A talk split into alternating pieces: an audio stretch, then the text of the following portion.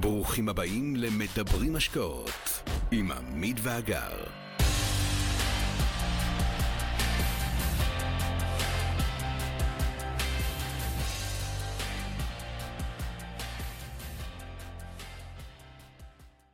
וואו. מזל שלא שומעים הלב שלי מחוץ לחולצה. יואו, יואו, מה כן. קורה? כן, מה. קורה, חברים? אימא'לה, אתם לא מבינים איך אנחנו מתרגשים. מה זה חם? הנה, אתם עושים לי עם הידיים. עכשיו, אני שמ- שמעתי את הפודקאסט ודיברנו על ה- על עד הגשם. ינואר 2014 היה- והתחיל לנו גשם. איך זה, איך יכול להיות? טוב, אנחנו זה, נושמים. קודם כל, חבר'ה, איזה כיף, איזה כיף. תודה שאתם כאן. אה, יש פה נוכחות ממש מרשימה ומרגשת. אתם מרגשים אותנו, באמת, כמו תמיד. ותודה, תודה, תודה, תודה שאתם פה. טוב, אני אשתף את המסך שלי, וכמובן אני גם אשתף סאונד. יופי, וכולם רואים אותנו, נכון? ואתם שומעים אותנו, והכול טוב, ואתם רואים אותי ואת עמית, ואני מניחה שאם איזושהי בעיה, אתם תרשמו. אז ערב טוב, חברים, ושלום לכולכם, ואיזה התרגשות. אני באמת חייבת להגיד לכם שאני... מעניין אם אפשר להעביר את ההתרגשות הזאת. עכשיו, זה כל פעם, כאילו, בשמונה וחצי שאנחנו פותחים את השידור, אנחנו ממש ממש מתרגשים, אבל הערב זה, זה מאוד מיוחד. הכנס הזה מאוד מיוחד עבורנו, והכי הכי מרגש אותנו שאנחנו משיקים מוצר כאן פעם ראשונה, שהשחקן, השחקן אלפא זה, זה אנחנו, אנחנו, פעם ראשונה, זה משהו מיוחד שעדיין... עמדנו בקריטריונים. עדיין אה, לא היה לנו, ורגע לפני השקה אנחנו חייבים להגיד משהו על הפעילות ועל הטיימינג. היום אנחנו ב-10 בינואר 2024, וזה אומר למי שבמקרה פספס, שאנחנו חוגגים יחד איתכם, הערב, הערב ממש, עשור שלם של פעילות.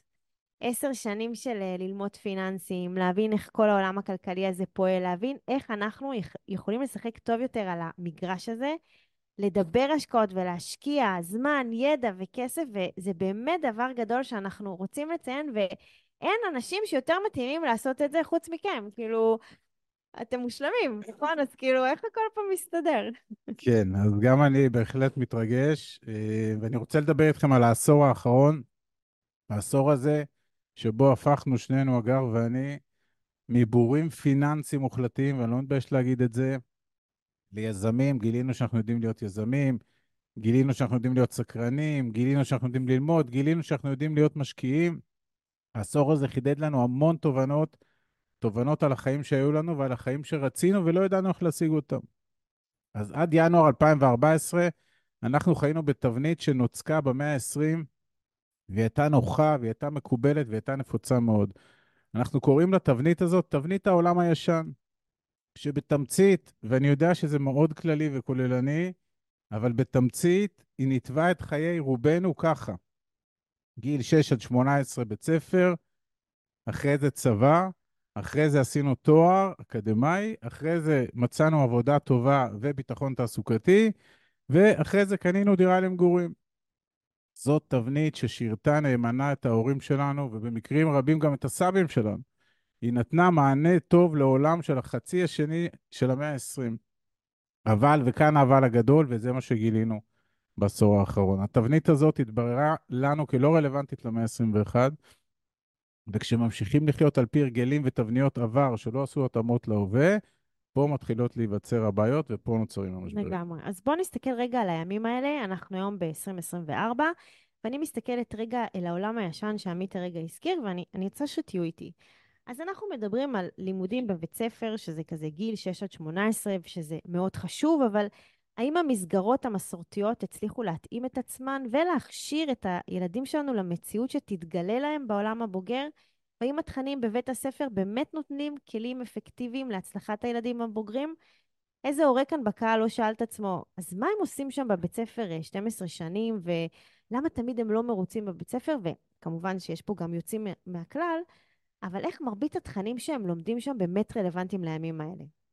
ובסופו של יום, כדי למקסם 12 שעות לימוד מעבר לחוויות החברתיות ולכישורים החברתיים שהתלמידים מקבלים במסגרת בית הספר, לדעתנו כדאי מאוד שיהיו להם כישורים ויכולות בתחומים הבאים. אנגלית, רמת שפתיהם, מה לעשות, עברית, אנחנו לא הכי פופולריים כרגע. אה, יכולת למידה אוטודידקטיות שיסייעו להם לבצע התאמות מהירות לעולם הטכנולוגי-דיגיטלי שטס במהירות, ויכולת והבנה לשאול שאלות מתוך סקרנות אמיתית שיובילו לחיפוש של תשובות משמעותיות.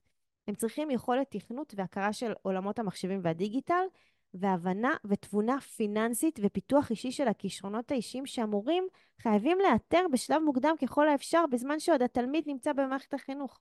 המערכת צריכה לתת מקסום פרסונלי לכל ילד מול החוזקות שלו. על הדרך כמובן ללמוד היסטוריה, כי אנחנו צריכים לדעת מאיפה באנו ולעזור לעצמנו לכוון את לאן אנחנו הולכים בכלל. כן, אז זה היה בית ספר, שנות הלימודים, ואז הגענו לשלב הצבא.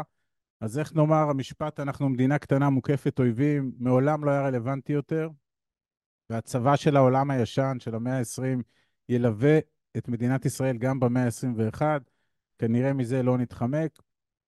צבא הוא שלב מאוד לא טבעי לאנשים בעולם הרגיל, ומאוד שלב שהוא must בעולם שלנו הישראלים.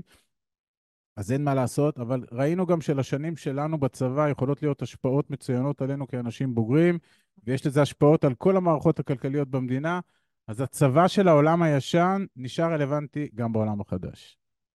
אחר הצבא מגיע תואר אקדמאי, ופה התחלנו לשאול שאלות, ושימו את עצמכם רגע יחד איתנו בשאלות. האם התואר הזה באמת נחוץ היום כדי להיות בוגר מוצלח וכדי להתפרנס? האם צריך שלוש עד חמש שנים להעמיק בלימודים אקדמיים במסגרות שלעיתים גם לא מצליחות להדביק את הקדמה כדי לסיים אותן עם דיפלומה, שהפער בין מה שלמדנו בתואר לבין הפרקטיקה שנמצא בחיים הוא לרוב עצום. איך צעירים בגיל 21 ידעו ללמוד תואר שישרת אותם בחיים הבוגרים? האם בעולם משתנה ומשתולל בכלל צריך ללמוד רק תואר ספציפי מתוך הבנה או אמונה שזה התחום שבו נעסוק בעשורים הקרובים? מי מהנמצאים בקהל, תסתכלו רגע על עצמכם, עוסק היום בתחום שהוא למד בתואר? בכנות, כי אגר ואני למדנו ביחד ארבעה תארים, הם לא קשורים למה שאנחנו עושים היום. אז, אז, אז בסביבת הבינה המלאכותית הנגישה לכולם, ואוקיינוס המידע החינמי המונגש לכולם, עד כמה המהלך של קיבוע לשלוש שנות לימוד במוסד אקדמי, על העלויות שלו, בכסף ובזמן, הוא מהלך רציונלי. האם עצרתם לשאול את עצמכם את השאלות האלה, ומי מדבר על הדברים האלה עם הילדים שלו, שהם כבר אחרי הצבא ולקראת השלב של התואר האקדמאי? או, עכשיו הבאת אותנו לשלב הבא. גמרנו את התואר. כן, עבודה טובה וביטחון תעסוקתי. איך נגיד את זה בעדינות? חקתם אותנו. לדעתנו זה בכלל סוג של מכבסת מילים ל"בוא תהיה שכיר עשרות שנים", במקום שאין לו שום קשר לקדמה. עכשיו, אם אני אפרט את זה, זה מקומות שבטח אין להם אפילו גישה ל-chat GPT. תמכור את הזמן שלך והיכולות שלך תמורת כסף, לא בדיוק, אלא תמורת משכורת, ואתם יודעים שיש הבדל גדול. והיא, דרך אגב, זו שתקבע את רמת חייך תחת תקרת זכוכית מוגדלת. ומה נקבל בסוף? שקט, אה, שקט נפשי מדומה, כי לא נפטר אותך, באמת, אני מאוד מעריכה את זה. אז חברים, אה, זה ה-wake-up call, ונדבר על מהי עבודה טובה ב-2024. הפרמטר הזה נקבע אך ורק על ידי העובד, וכמה שהוא מרגיש שהוא ממצה את הכישורים שלו, וכמה שהוא מתוגמל באופן שמצדיק את הזמן שהוא משקיע בעבודה, והביטחון התעסוקתי שתורגם לקביעות בעבודה, המנגנון המתוחכם הזה, שהיה מאוד נפוץ במאה ה-20, היום, למיטב ידיעתנו, כבר לא קיים בשום מקום לעובדים חדשים, אפילו לא במשרדי ממשלה. אגב, אם יש פה עובד חדש שנקלט למשרד בקביעות, אז תכתבו לנו בצ'אט, כי אנחנו לא מכירים דבר כזה. תקשיבו, קביעות בעבודה היא אחת המלכודות הגדולות ביותר שאדם מכניס את עצמו ביום שהוא מקבל אותה. תחושת הביטחון סביב המילה קביעות היא מחלחלת והופכת לתחושה של עונג מדושן שיוצרת עובד שהוא צייתן, עצלן ומקובע בהרגליו. כל הדברים שמעסיקים ב-2024 ממש, אבל ממש לא רוצים מהעובדים שלהם. אז אני רגע אספר מה קרה כשאני התקבלתי לעבוד במשרד ממשלתי בינואר 1998. מה, מה, מה קורה עם חודש ינואר הזה? זה היה לפני 26 שנה, ואחד החלומות הגדולים ביותר שלי היו לעבור בהצלחה את תקופת הניסיון במשרד, תקופה שנמשכה שלוש שנים, ולעבור לסטטוס של קביעות. אני קיבלתי את הקביעות שלי, ואני אומר לכם, בלי ציניות, לא היה מאושר ממני. לא היה מאושר, הייתי, אין, הייתי על גג העולם. היום, מקץ 26 שנים, שאני מסתכל על הדבר הזה, אני מבין שהמחיר של הקביעות, וכמובן אנחנו בהכללות, אבל תזרמו איתנו, קביעות הזאת פוגע ברוב האנשים שזוכים בה. הם נכנסים עם השנים למוד של טייס אוטומטי, ולמעשה בעולם של קביעות במקום העבודה, תאמינו לי, ראיתי את זה הרבה, אתה יכול לצוף לך משנה לשנה, אף אחד לא יפטר אותך, ואתה אפילו תקבל העלאות בשכר בזכות הסכמי שכר קיבוציים. השלב הזה שאנשים מרדימים את עצמם, ואת היכולות והכישורים שלהם תחת מעטפת הקביעות, הוא בעייתי, והוא יתפוגג מעולם התעסוקה, ואין חיה כזאת קביעות, וטוב שכך. נכון. אז אנחנו מגיעים לשלב האחרון, ואני מזכירה שאנחנו עושים ניתוח על הדברים שהיינו רגילים במאה ה-20, ואיך זה נראה במאה ה-21. בואו נדבר שנייה על קניית דירה למגורים. מי שעוקב אחרינו כבר יודע טוב מאוד מה אנחנו חושבים על הצעד הפיננסי הזה בקרב צעירים שעושים את הצעדים הראשונים בעולם המבוגרים והם מתפתים ונכנעים ללחץ הבין-דורי של ההורים והסבים לקנות בית למגורים כי חייבים, מבלי להבין שיש אלטרנטיבות טובות יותר לכסף בעידן הנוכחי. זה המקום הקלאסי שההורים והסבים מדברים מגרונם את המציאות של 1970. אז באמת היה מקובל, הדיור היה הרבה יותר זול, לא באמת היו אלטרנטיבות, ונכנסה מין תחושה גלותית כזאת שדחפה לנכס בבעלות כסוג של משימת חובה במסלול החיים שחייבים להשיג. אבל מה, אז העולם לא היה יקר כל כך, אז העולם לא היה גלובלי ומקושר כל כך, אנשים לא עשו רילוקיישן, אנשים התקבעו במקום עבודה אחד, דיברנו קודם על הקביעות, וחיו כל החיים בבית אחד, לכן זה מאוד טבעי לתפוס את הנכס ולפנות בצניעות מרבית, לשלם משכנתה ל-20 שנה ולדעת, וואלה, אני לא חייב לאף אחד שום דבר. יש מישהו שלא מכיר את המשפט הזה? אז כל מה שהיה ב-1970 לא רלוונטי ל-2024. הזוג הצעיר, אם הוא ממש רוצה לקנות דירה, מצוין, שיקנה דירה להשקעה ולא למגורים. ואפילו באקלים הנוכחי בארץ, בתקופה הזאת, יש חלון הזדמנויות מצוין לקניית דירה להשקעה, ואנחנו גם עסקנו בזה לא מעט בשבועות האחרונים. כן, אז אם רגע נסכם את הפרק הזה, העולמות שהתנגשו, הישן והחדש, הם לב הבעיה של כולנו בעידן הנוכחי. הפער בין 1970 ל-2020 הוא רק 50 שנה, במונחים היסטוריים, 50 שנה זה לא הרבה בכלל. אבל החמישים שנים האחרונות היו בקצבים שונים לחלוטין. הכל זז, הכל טס, ואנחנו, כולנו, זוכים לחיות בתוך רבולוציה, לא בתוך אבולוציה, והרבולוציה הזאת, אנחנו מתקשים להתאים את עצמנו לקצב של העולם החדש. זאת התובנה המרכזית שלנו בעשור האחרון. ומכאן נולד הצורך לעצור את החיים באוטומט, כל הדברים שאני והגר עשינו. מכאן נולד הצורך לערער על פרדיגמות שינקנו מההורים שלנו. מכאן הצורך להפוך ליזמים, מכאן הצורך להילחם על הזמן שלנו, מכאן הצורך להתמצא בעולמות הפיננסיים ולהנחיל את הידע גם לילדים שלנו. הילדים האלה, הרבה יותר עוד מאיתנו, הם יחיו בעולם שמושגי העבר יהפכו להיות ממש לא רלוונטיים. זה החלק הכי חשוב כרגע בהרצאה, מה שעמית אמר. וככל שעבר הזמן, מאז ינואר 2014, והתובנות האלה שלנו קיבלו פרסום, הגיעו עוד ועוד אנשים לשמוע אותנו, הבנו שיש כאב ומצוקה שהם רחבים בהרבה מהמצוקות המשפחתיות שלנו. הבנו גם שאנחנו מעמיקים ולומדים משהו בעל ערך שצריך להגיע ליותר ויותר בתים בישראל. התחלנו לארוז את הידע ואת הניסיון שצברנו לחבילות תוכן, כתבנו מאמרים, ספרים, פודקאסטים, הרצאות, ובמקביל פיתחנו מודל עסקי שבמסגרתו אנחנו מחברים אנשים להזדמנויות שלנו.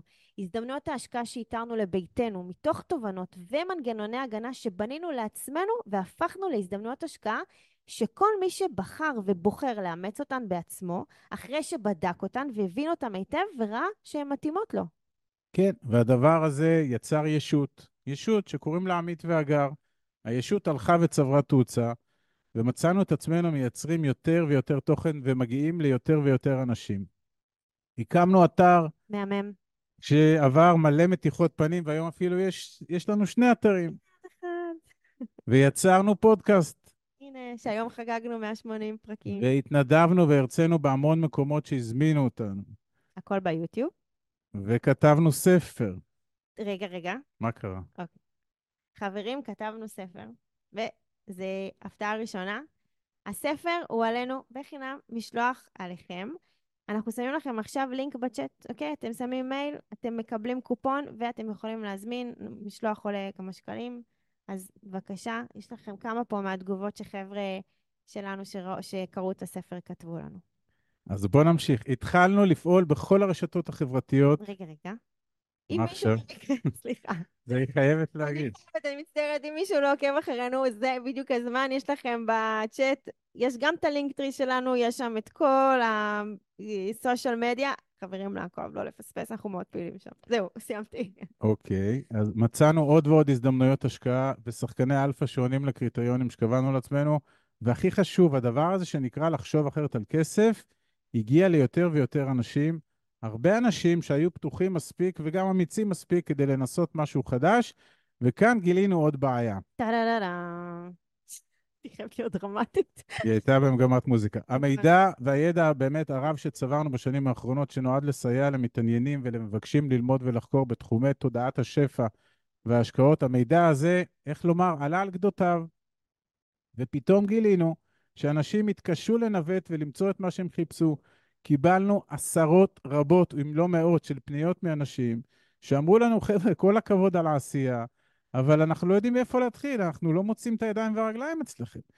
ובאמת, באתרים ובפלטפורמות שלנו, ריכזנו עשר שנים עם אלפי שעות למידה, עם... עשינו עד היום כ-5,000 פגישות, מסתבר שבספר שלנו יש 27 אלף מילים, 450 מאמרים. 450 מאמרים, 180 פרקים בפודקאסט, מעל 2 מיליון צפיות בסושיאל, קהילה ענקית שגדלה, מודל השקעות שהתפתח מרפתות של פרות ללולים ו...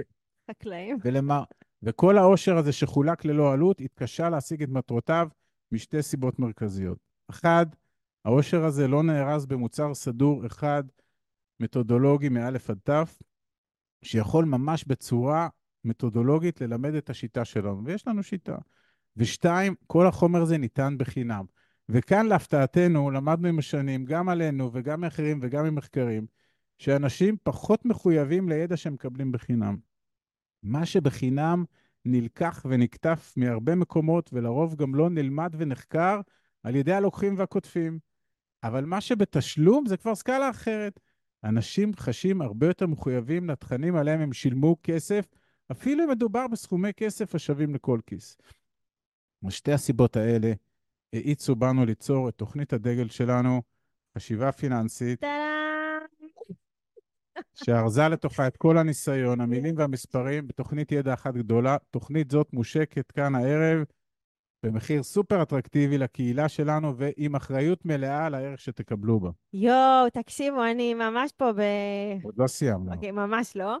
אבל אנחנו ממש שמחים להשיק את התוכנית שלנו, חשיבה פיננסית, אה, היא תוכנית לזמן מוגבל, תוכנית שהיא הפתיח לשנה הזו שהכרזנו עליה כשנת הידע, שנת 2024, משהו חדש, אחרי עשור של עשייה שלא עשינו עד עכשיו. תוכנית של חינוך פיננסי, והיא ממש לא לילדים בלבד. תוכנית שלמה, היא מקוונת, שכוללת את כל הידע שצברנו בעשר שנות פעילות, תוכנית עשירה, מושקעת, מגוונת, מאורגנת בסדר הגיוני, אבל יותר מהכל, זאת התוכנית, זה הדבר שאנחנו היינו צריכים כשאנחנו יצאנו לדרך, ומי יודע מה רואים בתמונה. חברים, זה, הדף שלנו מ-20, מ- אני כל פעם אומרת את זה, זה הדף שלנו מ-2014, אוקיי? זה הדף זה הדף. שבו בואו, הבנו שההוצאות אל מול ההכנסות, איזה התרגשות פה קורית. תקשיבו, התוכנית הזאת היא נשענת על ידע, שכמובן לא המצאנו בעצמנו, אלא ליקטנו מהטובים ביותר בעולם, המשקיעים הגדולים, המנטורים הגדולים, הסופרים הגדולים. לקטנו ופשוט תרגמנו את זה לישראלית. כן, אז רק נספר קצת מה יש בתוכנית. קודם כל נגיד שזו תוכנית שהתכלית שלה היא לגרום לאנשים להבין שאפשר לייצר הכנסות פסיביות מבלי למכור תמורתן עוד זמן יקר, כפי שרובנו הורגלנו לחשוב. זו המטרה הראשית. אנחנו שואפים לגרום לאנשים להבין איך להרוויח כסף, איך לשמור עליו ואיך להגדיל אותו. אנחנו רוצים לייצר שינוי תודעתי, בנייה של תפיסות חדשות והכרה בשני דברים. גם בעתיד כלכלי שילך ויעשה יקר יותר, ולא תשכנעו אותנו אחרת. המחר יהיה יקר יותר מהיום, וצריך להיערך לדבר הזה. לא להכניס את הראש לחול, צריך להיערך לזה. ובמקביל, מרחב האפשרויות העצום שקיים בעולם הכסף, ולכן כדאי מאוד להכיר אותו. נגיד גם שהידע שהתוכנית הזו כוללת הוא ידע מעשי וידע שימושי, וכמו שאתם מכירים אותנו, אין תיאוריה בלי קצה מעשי. אז כל אחד מ-13 הפרקים בתוכנית הזאת, שמאוגדים בשלושה אשכולות ונפרסים על פני 52 סרטונים ומלווים ב-40 עזרים של PDF שניתן להוריד ולראות מול העיניים, כל אחד מהפרקים האלה כמובן מסתיים באיזשהו action item, ויש שם תרגולים, ויש מיילים מלווים, ויש עוד הפתעות, וזו תוכנית ממוקדת ופעילה ויעילה.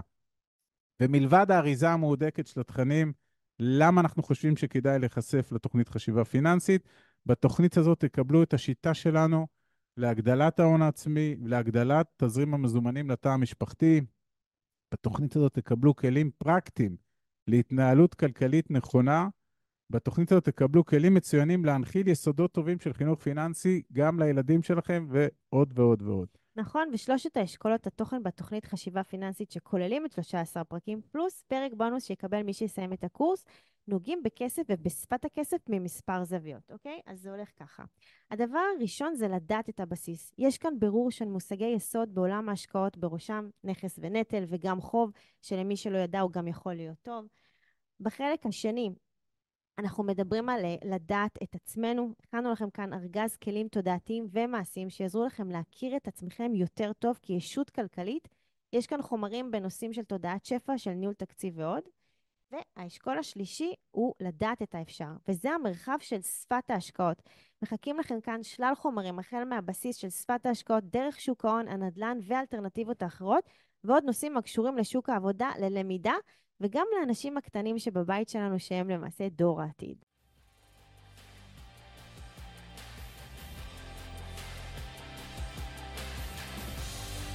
עד כאן להפעם. כרגיל, שמחנו לשתף בידע ובניסיון שלנו, מקווים שנתרמתם.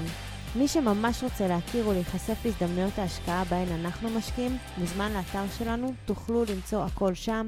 אנחנו כמובן גם פעילים בכל הרשתות החברתיות, מוזמנים לעקוב אחרינו.